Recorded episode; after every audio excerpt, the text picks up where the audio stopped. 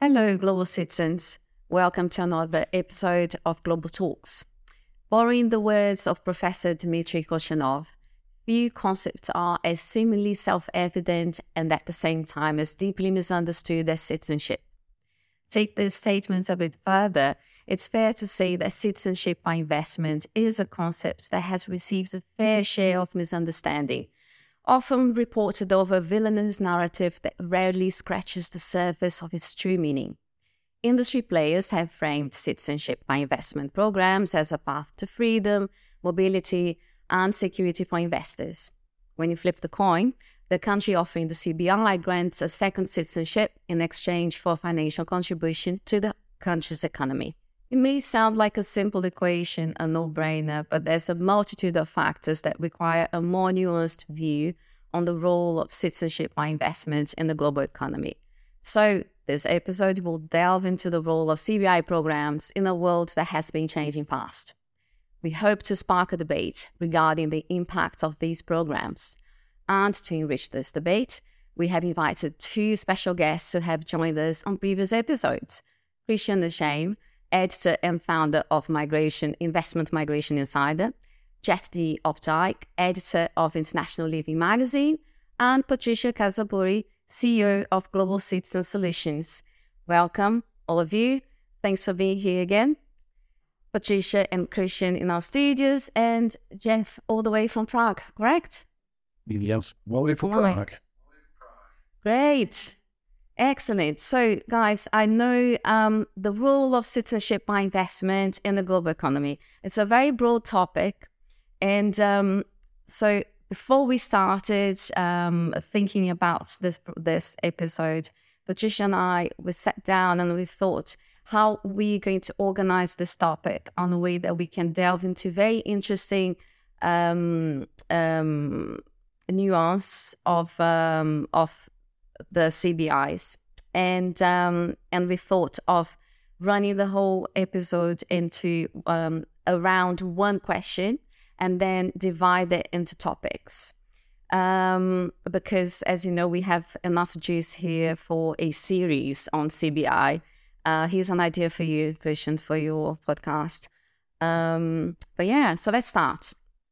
The question is How do CBI programs affects affects the political, social, and economic development of a country?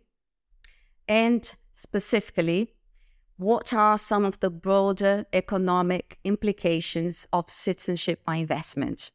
So, I'd like to bring this to the table now to hear from all of you how this uh, how this dichotomy works and and how we could uh, maybe think about the investor as the investor choosing, how they should choose programs, and how nations could create those programs.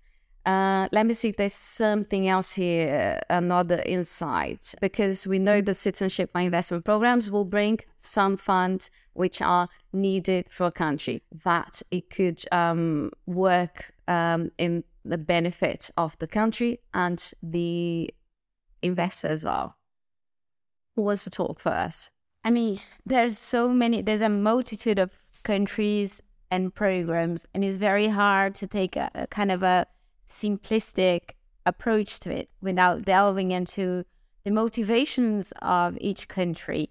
Um, so if you look at the, let's for, let's park Europe for a bit because I think Europe comes with a whole different set of things. But look at the Caribbean structure of CBI programs, and then you have the investors again, like you mentioned, for a number of reasons, um, they'll sort up to, to pursue second nationality, and it may be because they want an entry um, to be able to invest, know, do a E-2 in the US, so they just want a little bit more uh, mobility if they were born in a country that, that is quite cumbersome to get travel visas and so on. Um, often we find that investors kind of a vilified uh, for doing something like this. My idea is um, that a lot of way to kind of frame this conversation in a really positive way in the future, like a good path for for programs, is to look um, it, you know, and it's a little bit the responsibility maybe of each country or having a, a master plan of how to best employ these funds.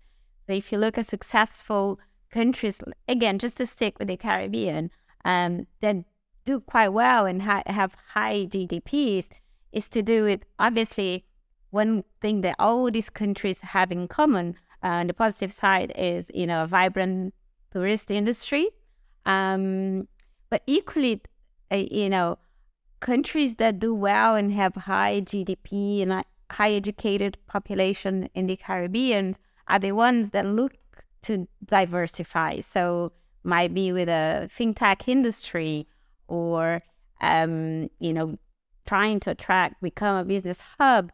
Um, so I, I think partly um, there should be a little bit more transparency from the government in these countries and have a proper plan. And so look you know what it is that we can do. We're very close to the us you know they're uh, populate like in the caribbean everyone speaks really good english. So if you ever had an opportunity to go to a caribbean island and stay in any of the resorts or even like you know more local down to earth places is genuine really good hospitality. So wouldn't it be something that we could invest and have like a really good university?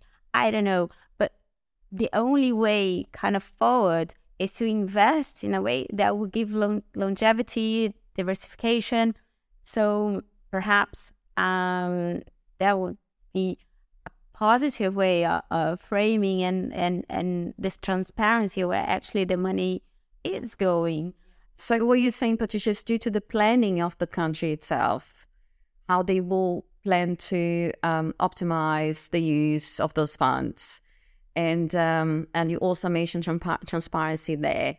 Uh, Christian, what do you think about it? Do you think this is um, the way to go for um, nations implementing their CBIs? That they also have to have a better um, planning together with um, I don't know that Ministry of Agriculture and Infrastructure, and um, you know to make a better use of these funds.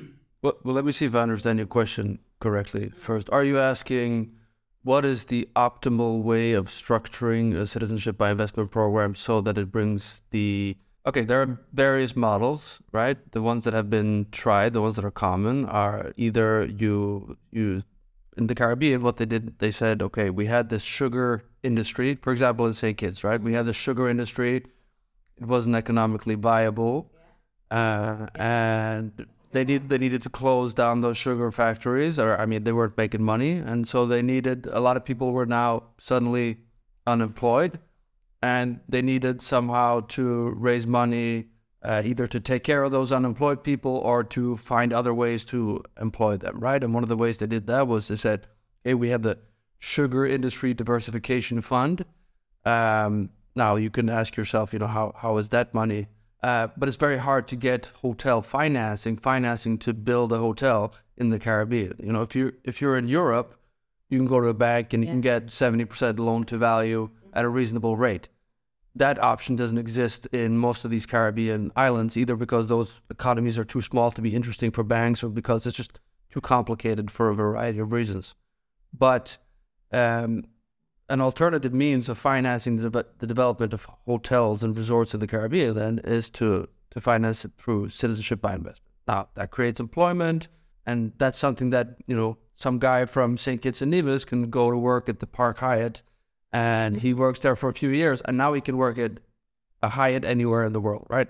He's skilled enough for that. So you have the you have the donation model, you have the real estate like designated, specified types of real estate investment model.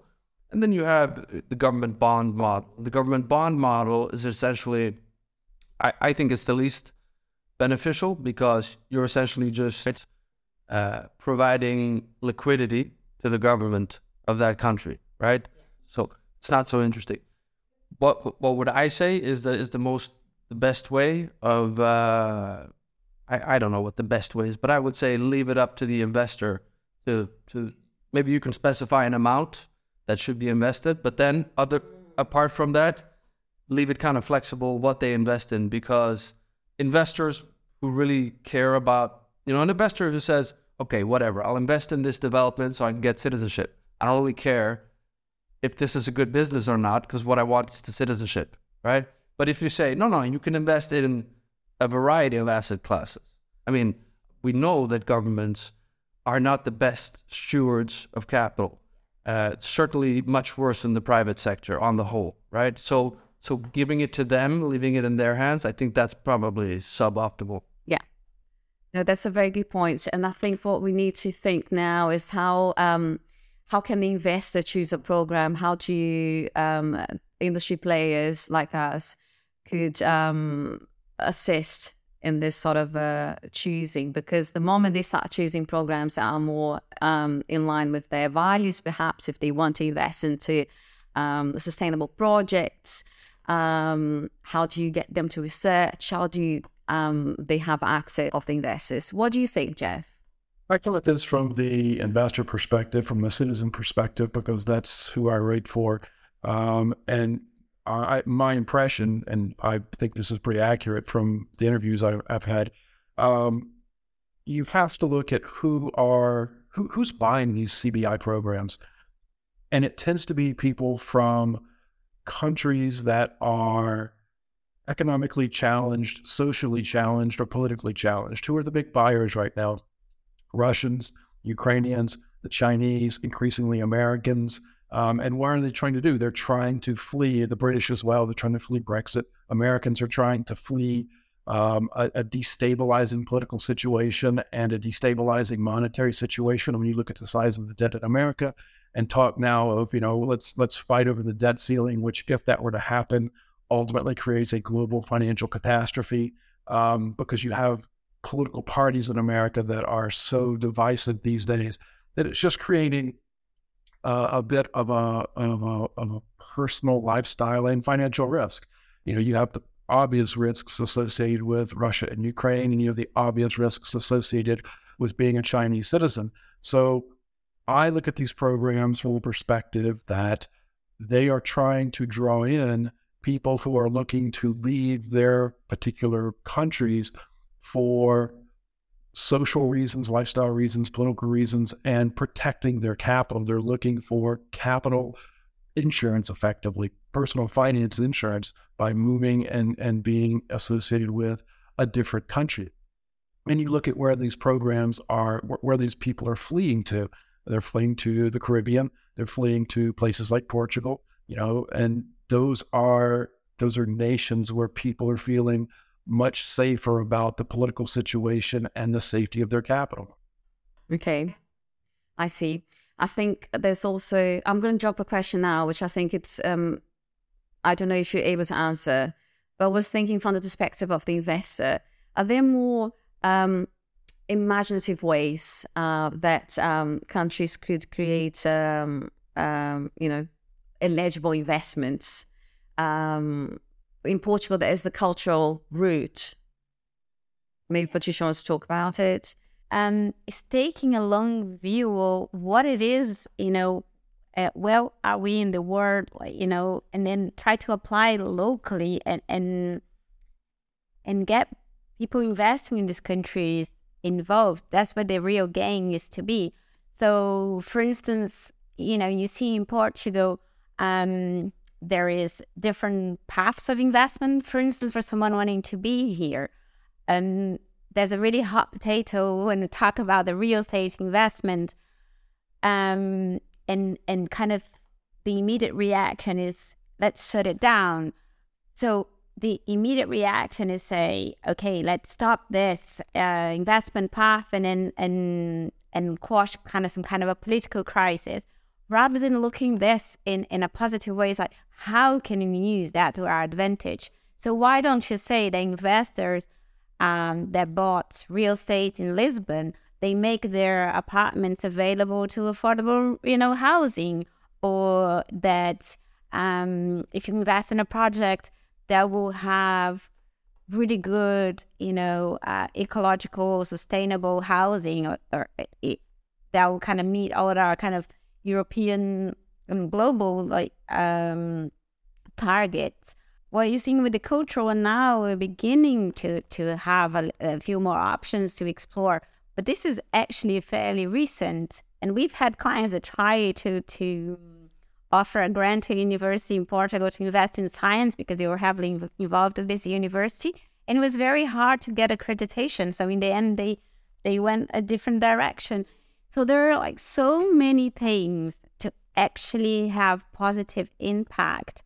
You know, see what can we do that will give this long term path to to the locals, but equally um, make the kind of the home countries, the welcoming countries, places where people want to be because that's where the real value is. Like you know, um, uh, when you're having people move to these countries and and and enhance. Um, yeah, that's that's a good point, and you will I will connect it with GDP. But you want to talk, so you talk. Look, I want make a connection first. Make a Okay. connection first. No, because I I, think I, I, both what Jeff has said and what Patricia said has given me a lot of thoughts, but I want to hear how you connect this. um, you know, like last year, the Portuguese Prime Minister Jeff, so do you hear, um, announced that the uh, GV was up for revision and um, saying that it already served its purpose, um, and um, and and so on. So we have this specific example of Portugal, but I would like to not to forget other countries as well. Um, I would like to ask about this economic development. How do we translate it, it- the CBI, into um, an economic development path to a country? Well, first of all, GDP. You know, if if somebody invests in Portugal or in the Caribbean, that's counted towards GDP, right? GDP. What is it? It's uh, investment plus consumption plus government spending plus uh, net imports, right, or net exports, right? That's how you calculate GDP. So any kind of transaction is going to be calculated to the GDP. But I think what you're asking is how does it directly benefit the, the people already living in that country? Now, first of all, when it, it's always struck me as very interesting that if prices are going down, that's a that's a disaster. Like if property prices are falling, that's a oh that's a crisis. And if prices are going up, it's also a crisis somehow. Uh, so we have to kind of decide: is it a good thing if property prices go up, or is it a good thing if they go down? Right? And so that is already contributing to improving the lot of Portuguese people who, who are from Portugal who live here, right? So I don't I don't see any, in any case, it's you know if we're talking golden visa investors, uh, I mean foreigners as a whole, not just golden visa, just foreigners as a whole. I think I saw uh, someone share yesterday on LinkedIn that they account for six percent of property transactions. It's about two percent transaction. Two percent of the Look at the numbers, like you know, historical numbers of golden visa. Yeah, it's very About twelve hundred applications a year until maybe last two years. Right. That it kind of you know was exponentially, but it's still talking maybe about three thousand applications. Yeah, So if you look at the number of transactions, it's a drop in the ocean. exactly, it it should, it should it doesn't move the needle in terms of the the property prices. If people come here, they invest. That's already contributing to the economy. That's raising the GDP of Portugal. It's benefiting local people because they are the ones selling. equally like you know it's just different things because i often find that these programs they get vilified because they're easy targets um it's just easy to make the co- you know the kind of the the correlation about a lot of people but recently we're seeing a huge wave of you know digital nomads and and there's um you see in spain in malta um obviously portugal as well now Estonia, a number of European countries, um, they're definitely seeking people to come over in what whatever visa, you know, even if they're not putting parting with large sums of, uh, of money. That increased the price of everything, including coffees. Exactly. Yeah, we definitely see that now. Yeah. Um, but equally, it is a slow process because the more you know, the more companies or people coming from other areas, other countries, they'll come over and they'll be spending money slowly but surely, and you will see an impact on on because I think the problem is not with like people coming from abroad and and But how do you increase the salaries of the locals? How do you Well, the locals have to. The locals have to be worth more. They have to be more valuable. Their skills have to be more valuable. Okay. They have to upskill. It's you can't you can't legislate it, right? Jeff, what, what do you, what do you have something to say about it? I think I heard something. I think Portugal serves as a pretty good example of the challenges that the challenges and opportunities that exist in these programs. In that Portugal's program is obviously very popular. Um, it, it, brought in 645 uh, million euro last year, or billion, whatever number was. It brought in a large number. I think 645 million euro in their program last year, which is not insignificant. It's like 0.2% of the, of the Portuguese GDP, which is, you know, small but not insignificant. The challenge, as the Portuguese prime minister dealt with, is like, no, maybe this program has served its purpose because look what it's done to property prices in Porto and Lisbon and down in the Algarve. And he has a point.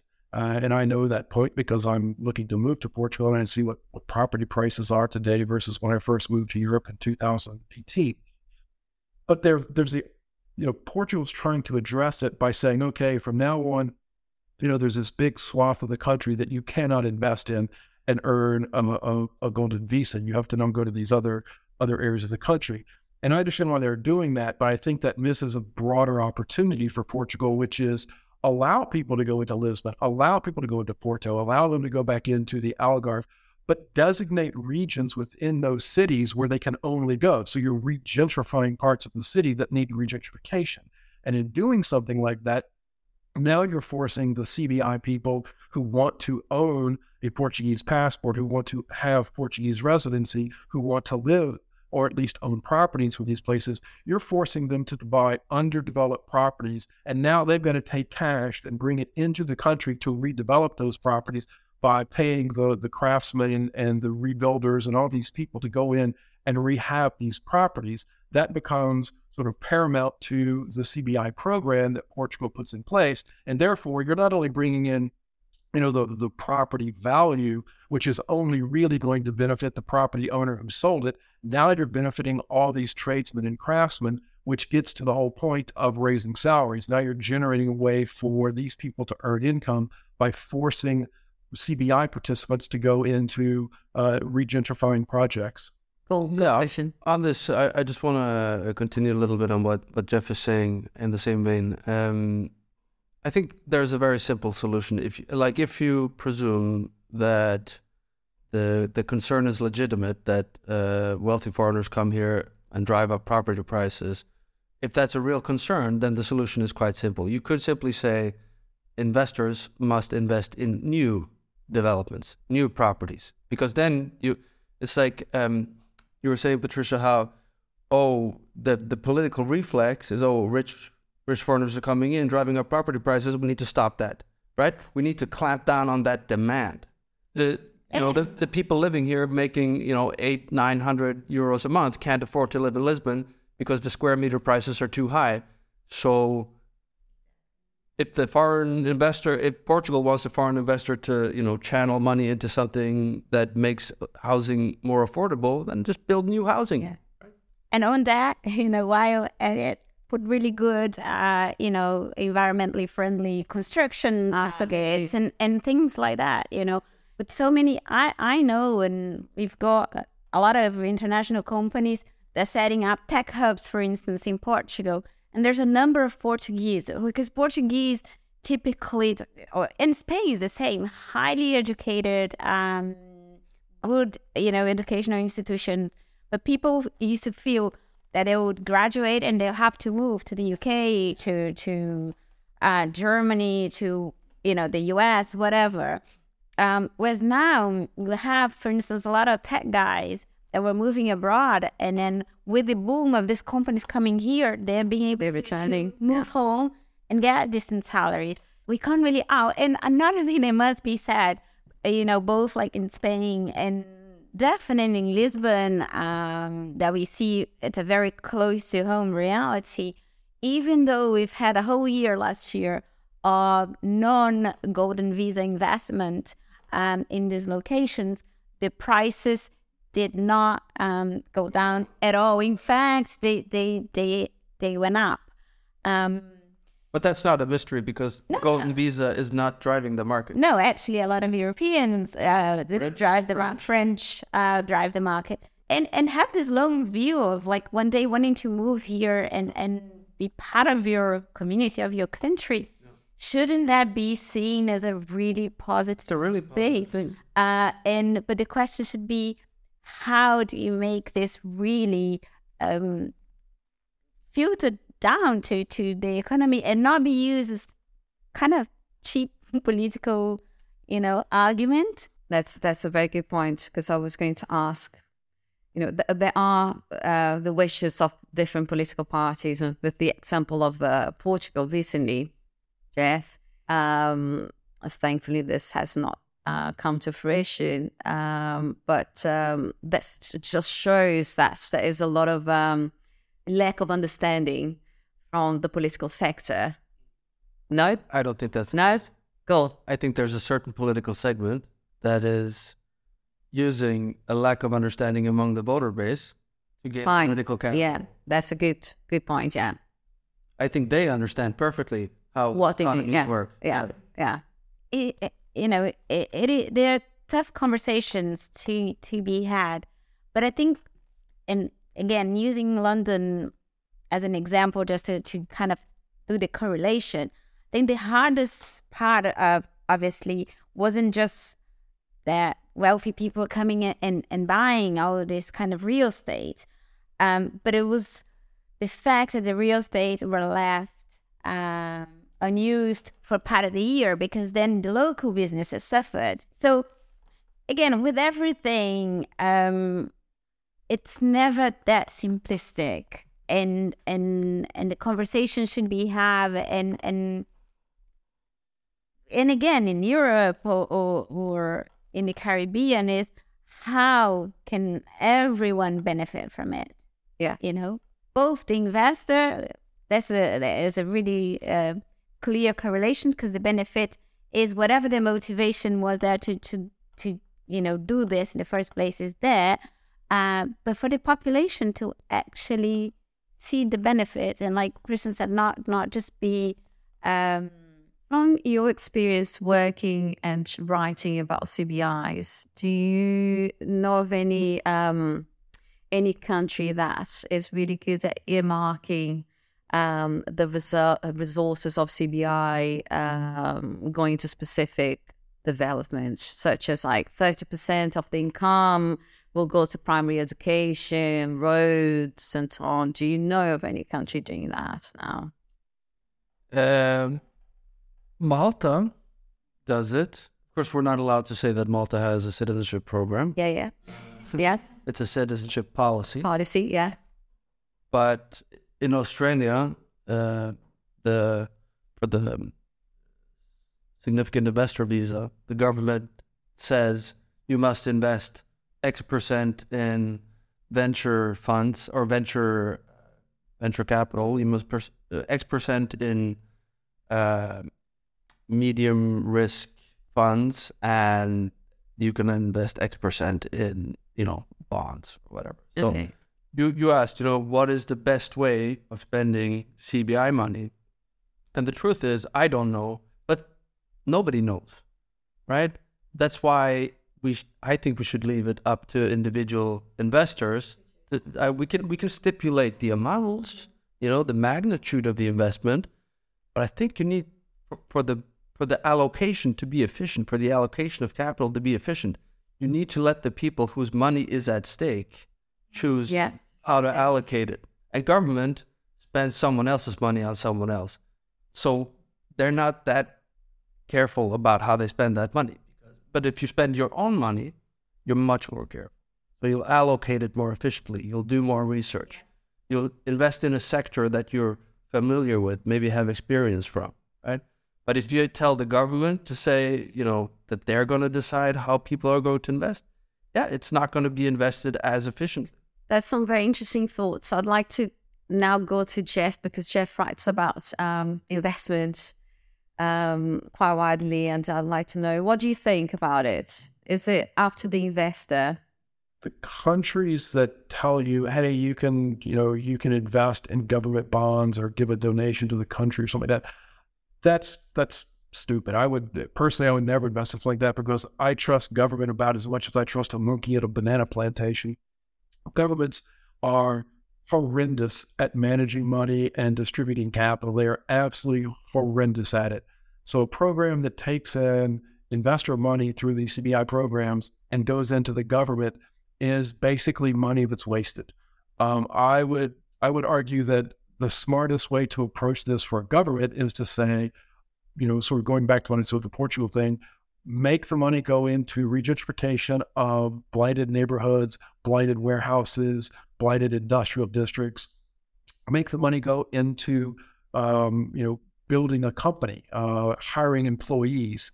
You know, those are where you're going to get the best bang for the buck because now you're you're adding to the economy because somebody's bringing in and they're saying, okay, if I have to put money to work in country X Y Z, where is that money best going to generate a return? What industry should I be putting that money into? What neighborhood should I be looking at regentrifying if I'm going to go buy a house and I'm going to you know, sort of turn this thing into a livable house again? Where is it best going to generate an income for me or a profit for me? Government doesn't think that way. So it, it, it comes out to the investor who thinks that way. So I would argue that the best opportunities for investors are in countries where they're telling you, hey, come in and put money to work as you see fit. That's very good. Wow, amazing sights here, guys. I do, yeah, I agree. I think that's the best way. And um, ask about uh, with gentrification, obviously comes um, brains from other countries as well. So I want to talk about people and the human capital around CBI. Um, it's very broad, so just stay here, stick around. I'll, I will uh, formulate a question that will make sense. Um, so um, there's also lots of talks about CBIs uh, contributing to countries with uh, uh new uh, talents and skills. Um, so I'd like to work on the concept that some countries that were naturally hubs for migration and what else and also the fact that you know countries offering the cbis are getting this amazing new um, especially tech skills coming now. Um, given the example of portugal. What are your thoughts on on cbis and and uh, and human capital? I'll start with jeff. Um, I, I, come at this a little bit from the digital nomad visa perspective because in 2020 we saw the rise of digital nomad visas. When prior to that there was no such thing as a digital nomad visa, um, and countries got really creative during the the COVID crisis. It started in the Caribbean. It started almost as a, a joke. I mean, for lack of a better term, it was just a way for Caribbean countries to say, "Hey, Americans, you're locked at home." come play in the Caribbean for a year and then you can go back home again. From that has sprung a ton of digital nomad visa opportunities all over the world. And they're increasingly getting better and better and better and smarter and smarter and smarter and more useful. So, you know, the, one of the more recent ones that came out um, was one in Thailand. And Thailand came out and said, hey, you know what? We're going to create this visa that basically brings in high net worth people, people who earn a real income, and we're going to give them a visa for 10 years. You know, so instead of having six months to play on the sand or a year to play on the sand somewhere in like Bahamas, Thailand is saying, hey, come to us, bring your income to us, bring your investment skills to us, and we'll let you be here for 10 years. So clearly, there is a movement towards really useful visas. And I think that's probably going to filter through to the CBI programs in some degree as you see countries begin to realize, hey, we can use the CBI program to bring in real brain talent into our country, people who have high net worth, people who are earning a real income, and people who are thought leaders, and we can bring them into our country through these programs. I think you're going to see a much more competitive landscape evolve over the remainder of this decade as countries realize this is where the real opportunity lies. Uh, like eventually, I hope we'll have citizenship programs that are kind of like digital nomad visas in, in their in terms of the cost. I think that citizenship by investment is way too expensive right now. I mean, right now, you have to basically be able to afford a, a nice luxury car Yeah. to be able to afford citizenship by investment, right? That's really unfair. You know, I wish that we could get to a point where citizenship, right, and it was available to everyone. Can you imagine, Gisèle, if if we all had multiple citizenships? Can you imagine how well governments would treat us? You have to look look you- have to look at citizenship as a market, right? Now, right now, only only a minority of countries have put their citizenship on the market. But I think over time, more and more countries will put their citizenship on the market. Maybe it won't be citizenship. Maybe they'll start slowly with residency, 10 year visas, and then, oh, now it's permanent residency. But eventually it'll be citizenship because it's essentially club memberships, right? And, and what we want, what we want ideally, is for countries to compete for the best people because that way countries have to get better, right? You talk about brain drain. You say, Are, is this industry contributing to brain drain? Well, certainly it is. And that's a good thing, okay? I would rather be in country B than country A. It's not like we're manipulating them somehow to go there. It's like they they didn't have the choice. We gave them the option, and given the option, they choose B, right? Mm-hmm. Voluntarily. So in their own judgment, for that individual, they have they have said country B is preferable to country A. So if a bunch of people are leaving your country, country A, to go to country B, that's an indictment of country A, right? So of course, a lot of peop- a lot of countries that are in that group, let's say the country A group, a lot of those countries would like to stop investment migration because they see it as the beginning of this trend of individuals having options. And when individuals have options, you know, like imagine if we we all had assets spread around the world. We all had homes spread around the world. We all had multiple citizenships. We all had friends around the world. I mean, they, they would have to they would have to give us the, the best treatment possible just to make sure that we stayed. And, and that's really the dream scenario here. But to get to that scenario, the, the cost of citizenship has to has to come down. Um, it's the first time I hear this parallel of um, uh, citizenship and a members club, and it totally makes sense.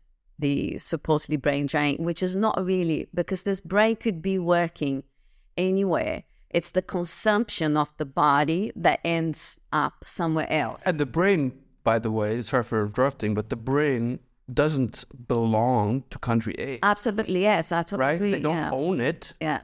If the if brain if the brain wants to move, the brain should be allowed to move, right? So yeah, investment migration punishes countries that are not doing what they should be doing to to make conditions more livable, right? Maybe it's maybe they have maybe the taxes are too high. Maybe maybe there's too much violence. Maybe there is, you know, political infighting. Maybe I don't blame Norway for that. Some people will move for the weather. But but the, the point still stands, right? It's uh, if we want countries to get better, if, if you if you want any market to improve, just introduce competition. But you, should you have some thoughts about it? Yeah. Share. but Also, just kind of um, agree with uh, both uh, Christian and um, Jeff's comments on that. But I think it's also important on this kind of brain drain concept and digital nomads um, to make distinctions as well and to make things, you know, in I actually see the path or, or, the future for that on the residency types of, of programs.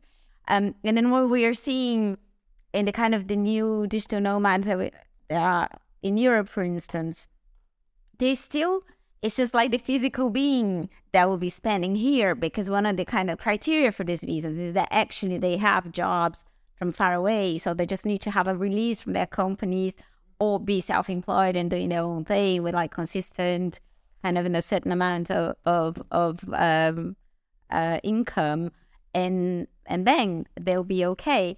Um, I, I agree in, in migration so and I think it should be freely to a certain extent. I think there's a lot of things happening with like um, ETAs and, and, and how global verifications will work, and maybe one day we'll evolve for something a little bit more um, trying to to kind of really ban or bar um, the right uh, types of people. And by right types of people, I mean you know. Um, if you did, if you, if you did, it would have been the size of a brick, right? And it would have cost you fifteen thousand dollars, right? But today, little kids in Ethiopia have smartphones, right? And it's because some people with rich people were were willing to pay stupid money for bricks of, of a phone in the 80s that provided the R&D capital necessary to bring down the cost of, of smartphones until we're at a point now where little kids in Ethiopia have. But eventually, the fact that, okay, there are buyers for there's a demand, a monetary demand for citizenship that'll bring more countries online in this market. and that'll drive down the cost until eventually little kids in Ethiopia can buy citizenship. That would be fair, mm-hmm. right? That's that's the scenario we want to get to. And you say, okay, is, is it utopian? Yeah. But in the 1980s, it was utopian to think that. I think, yeah. Right? Yeah. But also, if you look the moment that we are going through worldwide in terms of, um, you know, individual countries will be fighting to attract people that can actually, you know, contribute. So, because you'll be less uh, imports, you'll be less reliant on imports. You, you, so um, there will be that and we're seeing like you know tech industry is the easiest one to talk about it because when you see in agriculture or you, you you get the know-how you get the people that are good at it and you want to attract us if it's something that your country has no history or or or um, or knowledge of certain industries but suddenly becomes a need you will seek these people out and we're seeing that with brexit now um, you know the uk is if ca- the capital, the nature of the capital is increasingly virtual, right? So that means that you just need to attract the people who are the owners of that capital, and they can easily take that capital with them because it's, you know, Mark Zuckerberg can move to Bolivia, and now, you know, Facebook counts towards Bolivian GDP. You see what I mean? Yeah. Uh, whereas, you know, 100 years ago, it wasn't so easy to move a factory mm-hmm. to Bolivia or whatever. And so if capital is increasingly virtual, yeah, there's going to be competition for the people who are the owners of that capital. And that's a great thing. So, what you're saying with time and demand, um, there is a great possibility that, um, and the competition between citizenship and investment, that this will become not only popular, but more accessible. Um, Jeff, do you want to talk about it? Do you have any thoughts on this? the digital nature of uh, global economy, the digital nature of money, and the digital nature of work is clearly going to open up citizenship opportunities around the world because countries are going to see that as a way to begin drawing in smart people who earn a living and can contribute to their tax base. Of the challenge, I don't, I don't know that we ever want to see citizenship at the cost of gym membership because the challenge there, and I'm just going to use Portugal as an example the challenge is that Portugal has a very good healthcare system, and it's well known globally as a good healthcare system. It's well known in America as a good healthcare system. America has a horrendous healthcare system. It's a good, it's good. It provides good quality care, obviously, but it is exceedingly expensive. Um, so much so that there was a story this week about a guy who robbed a bank, old man, 60 something years old, robbed a bank simply because he wanted to get caught so he could get health care in the prison system. Um, so it's a it's an indictment to the American healthcare system if we're in a situation where citizenship is $100 a month, then countries face the, the very real likelihood that you have a flood of, of, you know, sort of people who are dying to get into their healthcare system at no cost, and it creates social challenges that can just anger the locals. So I don't know that we want to get to a situation where it's the cost of a gym membership. Sorry, can I clarify, Jeff? It's, just want to clarify my argument there. Yes, I agree with you. Obviously, um, Portugal, if it were to provide the sort of uh, health uh, benefits that it's currently providing, could not be charging only a hundred bucks a month uh, for for their citizenship. In a market, there would be there would be different value propositions at different price levels, right? I see a I see a slightly bigger challenge in all of this. It goes beyond the cost. Is that you have a political body and you have a population that may be opposed to this. Um, you see it in America. You saw it in Britain with the Brexit thing. It's the idea that you know, in America, it's America first. You know, if you don't like it, get out. Well, it's just a political. It's a political situation you know, they don't want foreigners coming in. And because of that, you have political movement that appeals to that particular segment of the population. And now you've created this major political hurdle towards achieving this sort of citizenship utopia slash nirvana. Um, we'll get past that at some point. I'm just not sure how fast we'll get past that because politics and a largely uneducated base of voters creates a huge challenge in creating these opportunities. Those opportunities will ultimately manifest simply because there's going to be such a large body of people who are a like I talked about digitally, you know, financially digital, their their workplace digital, and you know they can decide I'm out, I'm going to go do something else.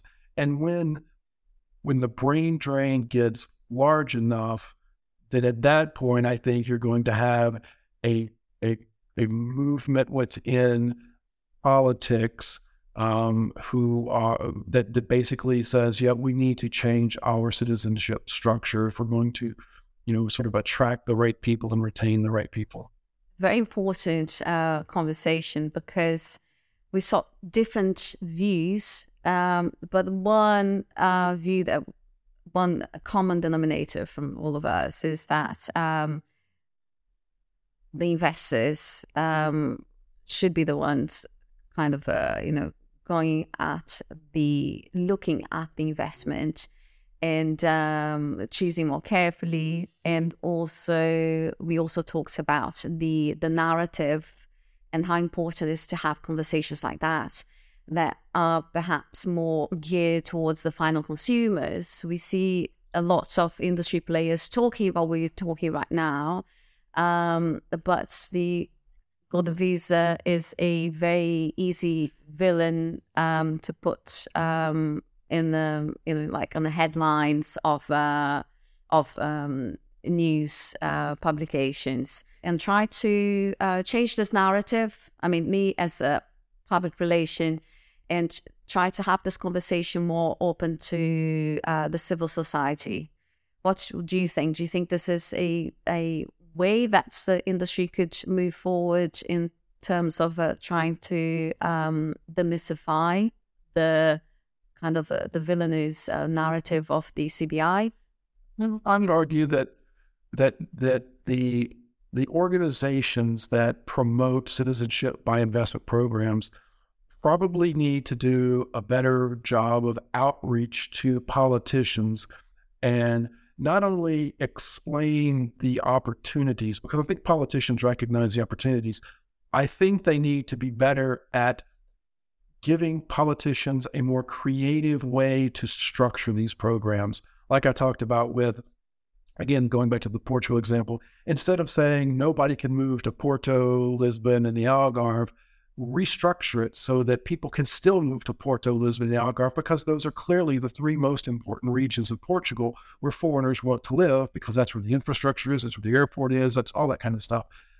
But tell tell politicians, let's restructure this in a way that brings money into sections of those those cities, those districts, those regions that rebuild areas that we want rebuild. We have to come at this as a much more creative position as opposed to just putting the band hammer down and saying no more in Lisbon, which is just a dumb way to do it.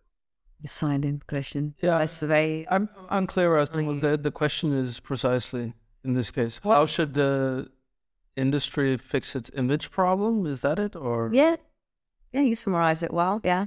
Okay. Well, but my suggestion was um, kind of a civil society sort of a conversation. And um, kind of what Patricia said as well, having more of this sort of discussion. What do you think? I, I think it's probably more efficient to target the, the the demand side. That is to say, the probably, and I'm not sure, but probably the most viable path is to uh, show government, look, there is all this demand. Like show show Spain, look at all these digital nomads going to Portugal.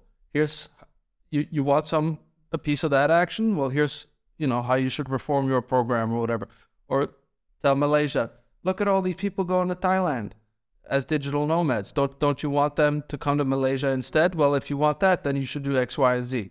So, uh, because I think going to the government and saying, you know, if you did X, Y, and Z, you might get, you know, ten thousand applicants a year or whatever. That's hypothetical, right? It's kind of. I think that's going that direction is kind of putting the cart before the horse, so to speak. Um, I think it's better to, as an industry, then uh, governments will will take note because people in government, you know, they they want to stay in power. That's their primary motivation. So they will do whatever they need to do to get reelected, right? And if if that involves attracting, right now it doesn't involve necessarily attracting digital nomads, right?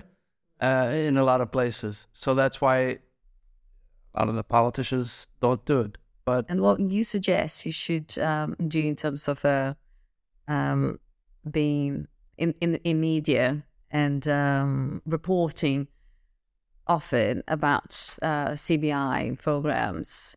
There's an opportunity to educate the mass media because a lot of the mass media works on the assumption that if somebody is moving citizenship and they're they're going overseas, then they are trying to evade taxes. There is a huge tax narrative that has built up because politicians have spun that as look at these people trying to evade taxes.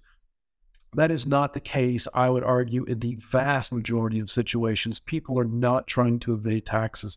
They are trying to find better opportunity and better chances to protect their wealth from the challenges and the pitfalls that they see in their own country.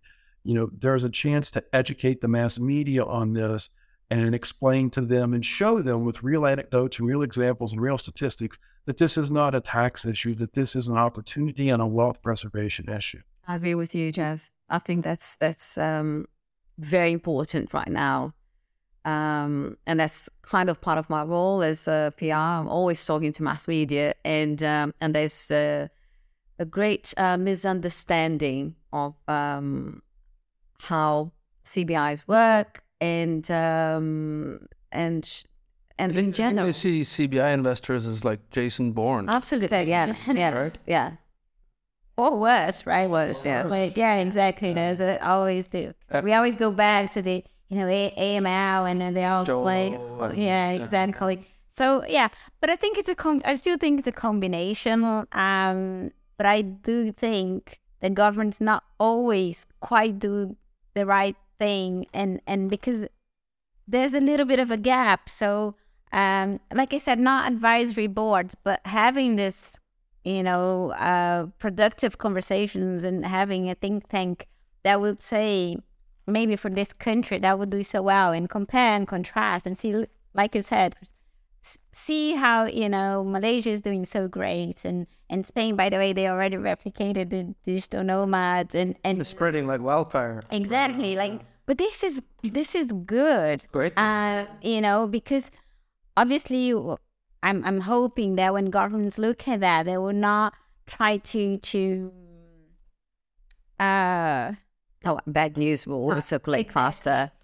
so Um, so is that so this is kind of a, a active role and then and just keep at it and but opening up the discussions and not going about um same old uh, rhetorics about it I, I think I, I, I- think we need to also stop trying to justify investment migration. To stop like trying to defend it because we have nothing to defend. no exactly In fact, we're, we're we're a force for good. We're advancing the cause of liberty globally, and we should be the ones criticizing and attacking the people trying to stop that, not the other way around. Yeah, I think the only only thing that you know potentially, and is something that you've touched, and this is the role of a lot of the the residency by investment programs. Yeah. Uh, And or digital nomad visas that have a path to residency and then citizenship eventually, right? So I think this is already happening. It It's not going to happen overnight, but I think we're Right. kind of very in the in a great path.